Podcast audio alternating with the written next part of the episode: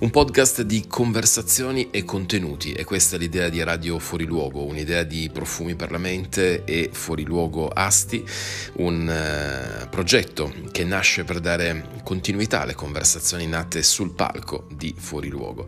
Io sono Davide Ruffinengo, mi occupo di libri, di lettura e di podcast. Una parte del mio mestiere è proprio conversare con autrici e autori e quindi qui l'obiettivo diventa raccontare libri alimentare la curiosità e la voglia di leggere.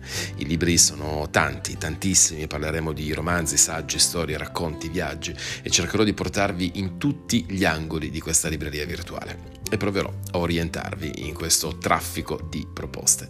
Il tutto entro i 12 minuti circa. Buon ascolto!